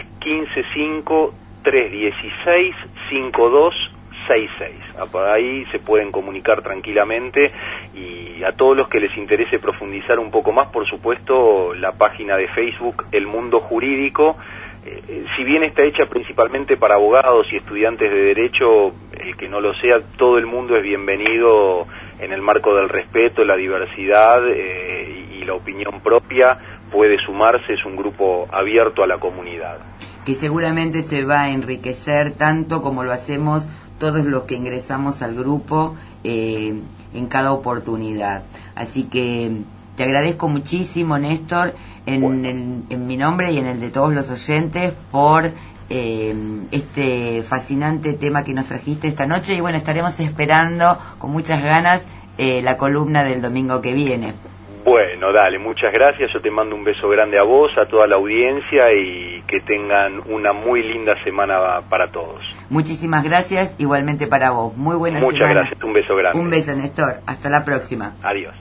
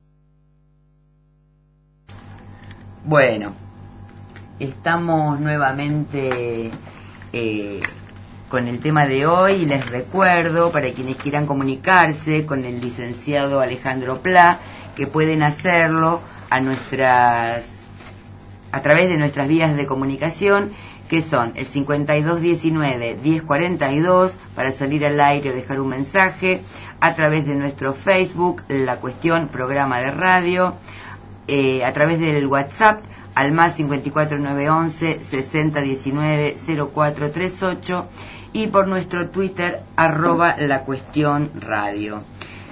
Bueno, Ale, habíamos quedado antes de la pausa y del segmento... Yo me quedé pensando en lo que decía el, el abogado, el doctor, sobre el tema de la discriminación, de la discriminación racial, ¿no? Y cómo este, nosotros vemos aún hoy, en el día de hoy, todo lo que es la, la misma discriminación sexual que se hacen sobre las diversidades, ¿no? Es decir, pese a que nuestro país pudo sacar unas leyes muy Sí. importantes que son de identidad de género y de matrimonio igualitario, todavía en la, en la, en la cabeza de muchos, ¿no? Todavía está este tema de la discriminación sexual. Este, y bueno, y, y es evidente que, por ejemplo, todos los que son el trabajo de una travesti que no puede estar integrada a la sociedad, Sí. sigue siendo la prostitución que es su única fuente de recursos, ¿no? Que es como más o menos llevarla a prácticamente a una exclusión social, ¿no? Este, entonces, ¿cómo sigue existiendo el tema de la discriminación? Sí, ¿no? absolutamente. Lamentablemente es así. O Este- les permite muy pocos...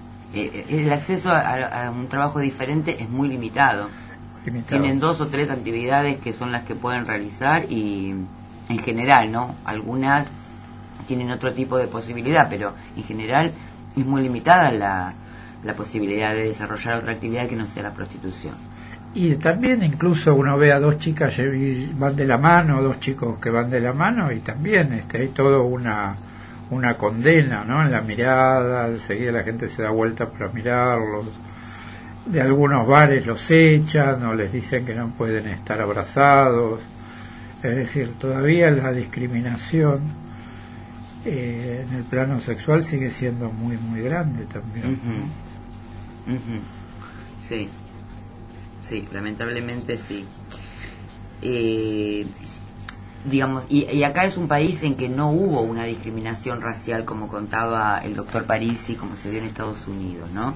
Pero acá lo que sí se está dando, y se ha dado, la discriminación en otros aspectos, a nivel social, a nivel, eh, hay una discriminación de provincias, ¿no? Nos llamamos un país federal y hay una discriminación Eh, exactamente. eh, de, de la procedencia eh, con una predominancia de Buenos Aires, con una hegemonía que... Y sí, acá es está, está, sigue estando presente los que son blancos rubios, Claro. de ojos celestes, o aunque no tengan ojos celestes. Este, no es lo mismo una travesti blanca, rubia así, que una travesti de Tucumán, o de claro, Jujuy, o, de, o de otra provincia, o de Bolivia, o de Perú, o de donde sea. Ocupan lugares distintos en la escala social, ¿no? Porque hay una tendencia una necesidad eh, de ubicar, de estratificar todo. Todo tiene que estar eh, conforme a un patrón, pero en todas las áreas pasa, en todas las áreas. Entonces, como vos decís, no es lo mismo una travesti de una comunidad europea de misiones que una travesti de Jujuy. No es lo mismo. No es lo mismo. O porteño, una travesti porteña Claro. que una travesti este, rubia, porteña y rubia, porque también acá hay porteñas que no son rubias, pero esa discriminación racial sigue, sigue existiendo, claro. Y se combina con esta discriminación sexual, es decir, es una doble discriminación, Claro. se potencia, ¿no? Tal cual. Este, sí. Y habíamos quedado en el tema de la diversidad sexual, ¿no? Sí. Y la pregunta que quedó era, ¿qué era concretamente la, la diversidad sexual? Y diversidad sexual, bueno, nosotros ha- hablábamos de esta posibilidad de, de diversidad. Bueno, primero yo decía que diversidad tiene mucho que ver con el problema, para mí uno de los ejes fundamentales es el tema de la identidad. Es decir, ahí donde nosotros construimos identidades absolutamente fijas en las personas, en los sujetos, no damos la posibilidad de la diversidad. Claro. Está absolutamente obturada toda posibilidad de diversidad donde uno tiene que eh, comportarse este, toda la vida de una determinada forma porque ha sido asignado a comportarse toda la vida de una entonces tiene que ir reprimiendo todo tipo de pulsiones y deseos y necesidades que tiene que, ver- que, tiene el cuerpo entonces la diversidad tiene que ver con eso con poder abrir la potencialidad a poder este sen- sentir disfrutar este sentir la- los deseos la fantasía que cada uno tiene en su cuerpo y después diversidades podemos encontrarnos de distinto tipo, tanto pueden ser diversidades de género o diversidades de prácticas sexuales. Este, eh, y dentro de estas de prácticas sexuales hay de miles de posibilidades de prácticas sexuales. Este, tenemos, por ejemplo, la posibilidad de que de que por ejemplo nosotros siempre nos basamos en ejes binarios ¿no? Eh, masculino femenino activo pasivo dominante sumiso ¿no? como si fueran ejes que complementarios y donde siempre existe uno o el otro no existe Sí. la posibilidad de que sean de que puedan ser los dos esto es- tiene mucho que ver con la con el mundo occidental esto, ¿no? El eje binario, uno o lo otro y, y ejes eh, binarios y, y, y polarizados, digamos. Claro. ¿no?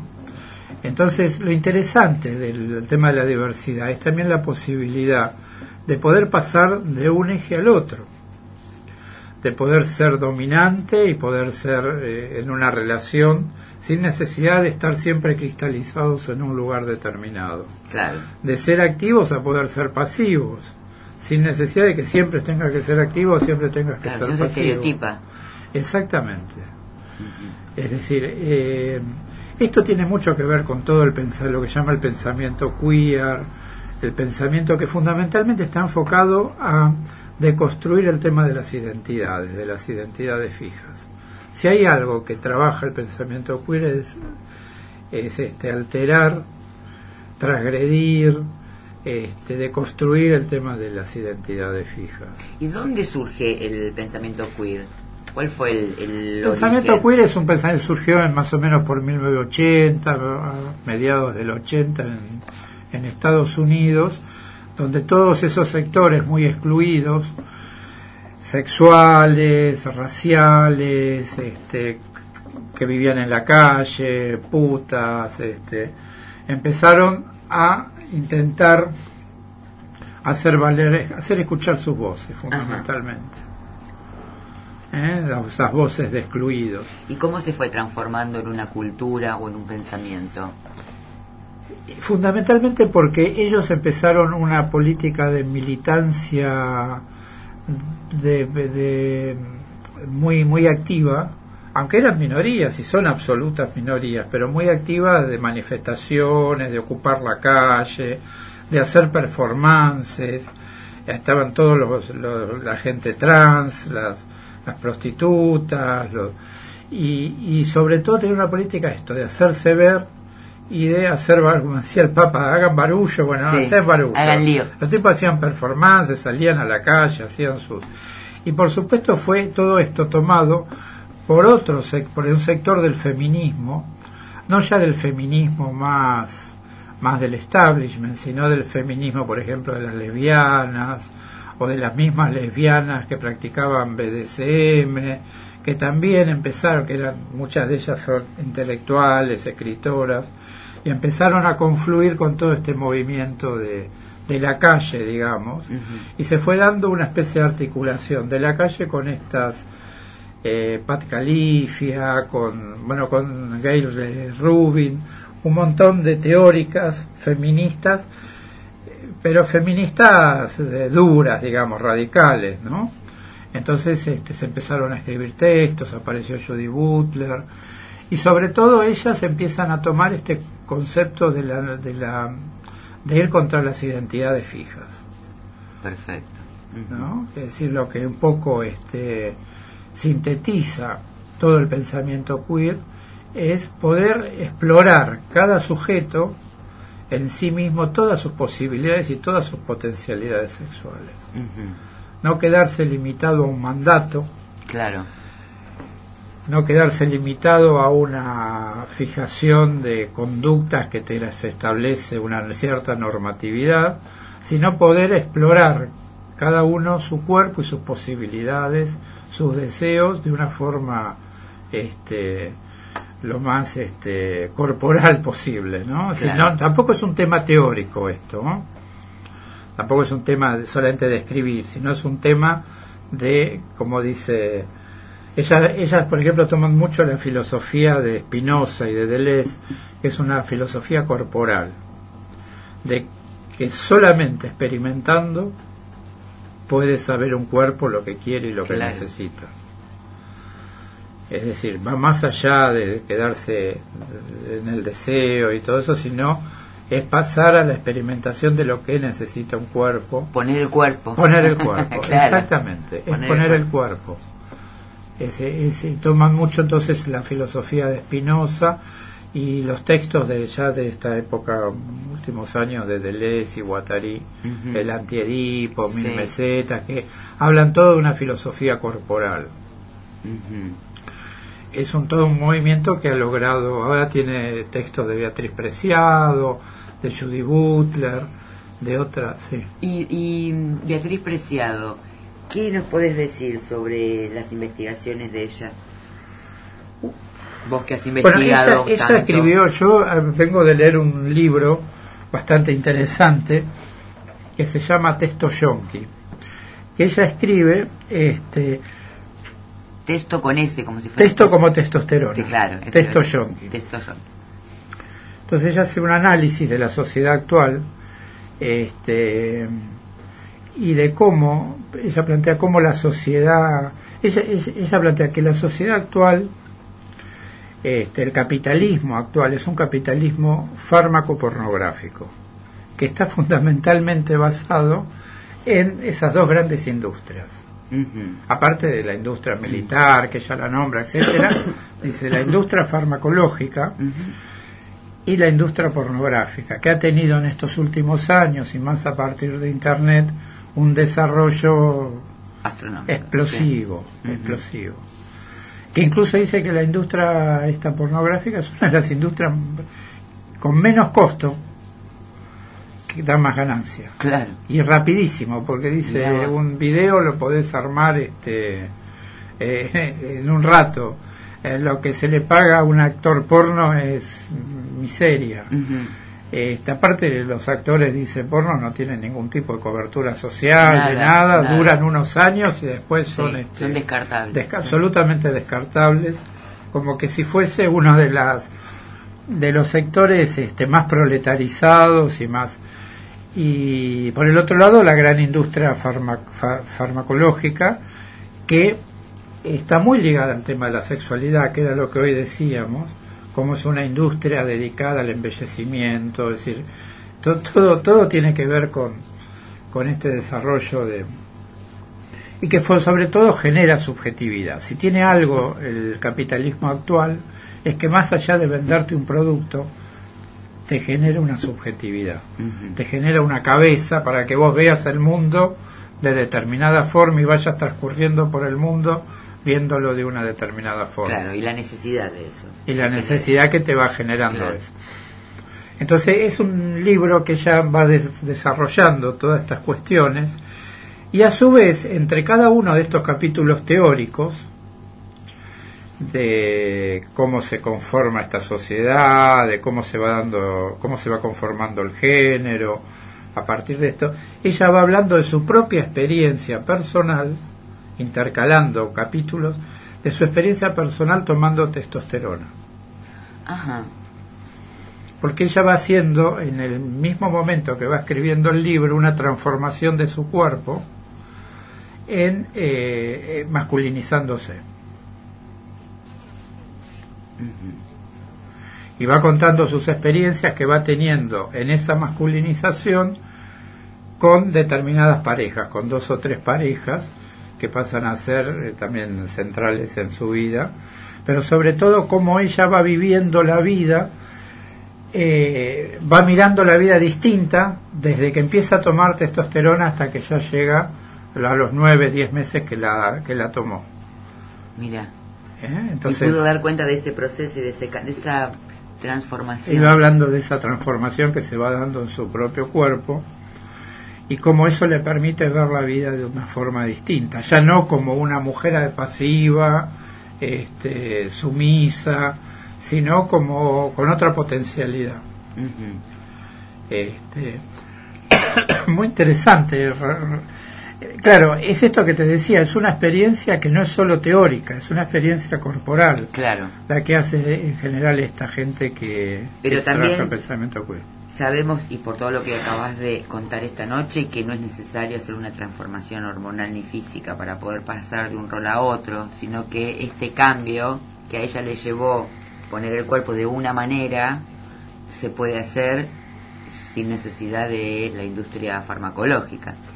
Sí, eh, eh, ella hace su experiencia que Claro. dice con- pues ella- es interesante porque ella dice que los pa- eh, los investigadores que, que había por ejemplo por 1900 eh, hace 100 años atrás eran todos cobayas el mismo Freud dice era un tipo que él para hablar de la cocaína tomaba cocaína Claro, sí. no era alguien que hablaba de determinada cosa sin eh, él experimentaba en su cuerpo eso mismo que Los eh, efectos. que los generaba, efectos porque sí. él- Era de venta libre, era otra cosa en aquella época. sí La pero él, decía de si yo si con la cocaína quiero generar determinados efectos en los pacientes tengo que tomarla tengo que saber qué es eso bueno un poco la experiencia que cuenta acá Beatriz Preciado es esa que es lo que ella siente este pero bueno es como vos decís también este a veces para ocupar distintos roles o tomar distintas actitudes no se necesita este eh, pasar a tomar testosterona. Igualmente lo que dice Beatriz Preciado es que estamos somos prácticamente sujetos químicos porque si no lo somos de la testosterona somos de otra cosa es decir prácticamente aunque a veces lo neguemos o, o no lo hagamos consciente vivimos tomando pastillas para esto para aquello para lo otro. Y funcionamos muchas veces en base a pastillas. Bueno, y ahora con el tema de la, de la expectativa de vida mayor, ¿no? Eh, sí, uno puede vivir hasta los 85, 90 años, pero no puede prescindir de una cantidad de medicación de la mañana a la noche para acompañar esa, eh, ese, eh, esa durabilidad, entre comillas. No es natural.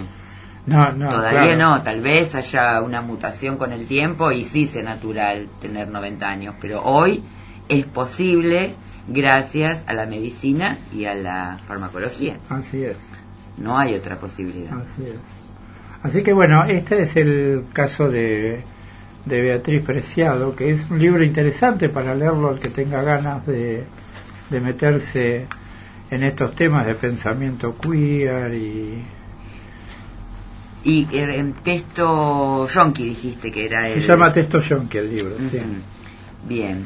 O si no, se la puede leer a ella, se la puede ver por Google, tiene un montón de conferencias que se las podés googlear ahí y te aparece.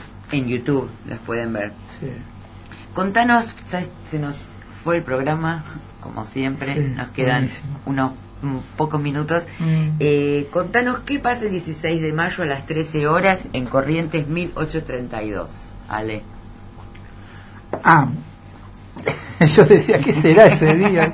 ¿Qué pasa el 16 No, estoy haciendo unos talleres de sexualidad, este, donde tra- trabajamos estos temas, los vamos pensando, este, son bastante dialogados. La idea es este, no solamente hacer una charla tipo este conferencia, sino ir este, viendo cada uno con las dudas, con los, los intereses que cada uno tiene y empezar a trabajar estos temas de que muchas veces nosotros creemos que la sexualidad es algo dado, ya está, y bueno, viste, con esta sexualidad estás y arreglaste, ¿no? Eh, es lo que te tocó en la vida.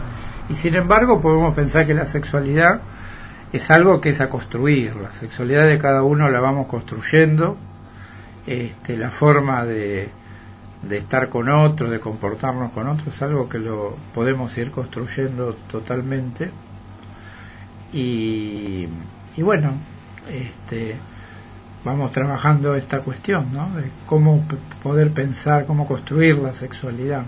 No importa la edad que tengamos, ¿eh? Porque ese es el otro tema, ¿no? Este, yo no hace muchos años que me especialicé en esto, digamos, yo tengo mis años y, y, y bueno, puedo decir que realmente poder empezar a pensar que la sexualidad es una construcción. Claro. Es una construcción que uno hace. Te permite este, romper con la cuestión eh, etaria, con la cuestión de edad. Claro. Porque no es que uno tiene un ciclo que se acaba. Yo tengo 59 años, no es que mi ciclo sexual se acabe. Mi ciclo puede durar hasta el último día de mi vida, que no sé cuándo será. Igual que las mujeres, lo que se termina en, las mujeres es la posibilidad de engendrar niños, pero no la actitud sexual. Exactamente.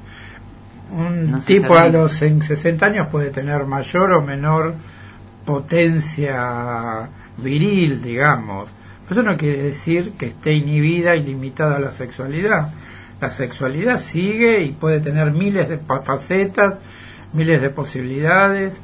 Este, ahora, qué sé yo, hay, hay, hay posibilidades para todo, de todo tipo. Así y además, como creo que lo hablamos en alguno de los bloques del programa, que no tiene que ver con la cantidad, sino con la calidad. Exactamente. Y también tiene que ver con la intensidad. Y uno a veces dice la intensidad no tiene que ver con la erección. Nosotros siempre tenemos la concepción de que la sexualidad es erección y penetración. Y la intensidad hoy hablábamos hoy de todas las miles de posibilidades que tiene la sexualidad, este, la intensidad tiene que ver con otra cosa. Tal cual. Con una conexión especial, con el uso del cuerpo, con la relación que uno pueda jugar y pueda fantasear con la otra persona. Entonces las intensidades eh, están abiertas a todo, a, una exploración de la sexualidad que es este que es múltiple e inacabada. Inacabable, sí. Bueno, un placer Alejandro que hayas estado nuevamente con nosotros esta noche. Espero que hagamos ese programa que al que te referías en algún momento de la noche sobre mm, eh, el pensamiento de DCM. Ah, bueno, queda ¿Eh? pendiente. Queda sí, pendiente ese tema. Un flor de tema. que, sí. Eh, vamos a dar tus datos quienes quieran participar el lunes 16 de mayo a las 13 horas del taller de sexualidad que dicta el licenciado Alejandro Pla, eh, puede comunicarse al teléfono 11 20 68 3239 o a su correo electrónico que es alejandro 20600 repito alejandro 20.600 arroba yahoo.com.ar y la dirección del taller es Corrientes 1832 séptimo C. Eh, para el taller o quienes quieran hacerte una consulta eh, o comenzar a atenderse con vos sobre alguno de estos temas puede también comunicarse Perfecto. a estos teléfonos. Sí, sí, sí. ¿Eh? Bueno, muchísimas gracias nuevamente por haber estado esta noche con nosotros, por todos estos temas que siempre nos traes tan interesantes y que nos quedan más cosas pendientes para, para la próxima. Yo te agradezco a vos porque me das esta absoluta libertad de expresión de temas que por ahí a algunos les parecerán este más urticantes o más, pero vos me das toda la libertad para que yo diga lo que pero claro, lo sí. que lo que pienso, lo que vengo pensando, investigando y eso. Y tenés eh, mi total confianza para mm, y, y, por- y absoluta libertad para expresarte eh, como lo has hecho hasta ahora y sé que lo, lo vamos a repetir eh, muy eh, muy pronto con Buenísimo. estos temas que quedan. Bueno, eh, ¿quién nos acompañó hoy y quienes confían en nosotros la difusión de su actividad? Valeria Camenet, psicopedagoga, profesora de teatro, actriz, dicta cursos de nivel inicial para jóvenes y adultos y dirige el proyecto Teatreritos, taller para niños donde el juego es utilizado como medio y modo natural de aprendizaje. Llama al 4854-6282 o al 15-5161-4939. Y si decís que vas de parte de la cuestión, no abonás matrícula de inscripción. Podés leer sobre su trabajo en nuestra página de Facebook o ingresa a www.valeriacamenet.com.ar. ¿Seguís usando esas zapatillas con 20 aparatos conectados? ¿Te faltan enchufes? ¿Tenés que pintar y no conoces a alguien responsable que pase un presupuesto lógico y termine el trabajo en tiempo y forma? ¿Necesitas hacer mantenimiento en tu casa, local u oficina? Llámalo a Mario 15 50 63 5941. Si sos de capital o alrededores, ahora tenés a quien confiarle esas tareas. No lo dudes, yo te lo recomiendo. Mario 15 5161 4939 de lunes a viernes de 10 a 19 horas. Agradecemos la compañía de nuestros fieles oyentes de Argentina, México, Filipinas, Argelia, Perú, Ecuador, Egipto, Panamá, Venezuela, España, Bolivia, Brasil, Colombia, Chile, Estados Unidos, Francia, Uruguay, Paraguay, Serbia y China que nos siguen en cada programa. Nos enorgullece su fidelidad y compañía. En la operación técnica, Manuel El Mago Seré. Seamos más generosos, seamos más solidarios y seamos más respetuosos, así podemos hacer de este mundo un mejor lugar donde vivir. Nos encontramos el próximo domingo a las 23 y muy buena semana para todos. Chao. Es cuestión de saber levantarse, es cuestión de ponerse de pie, es cuestión de seguir caminando, querer y poder. Es cuestión de saber levantarse, es cuestión de ponerse de pie.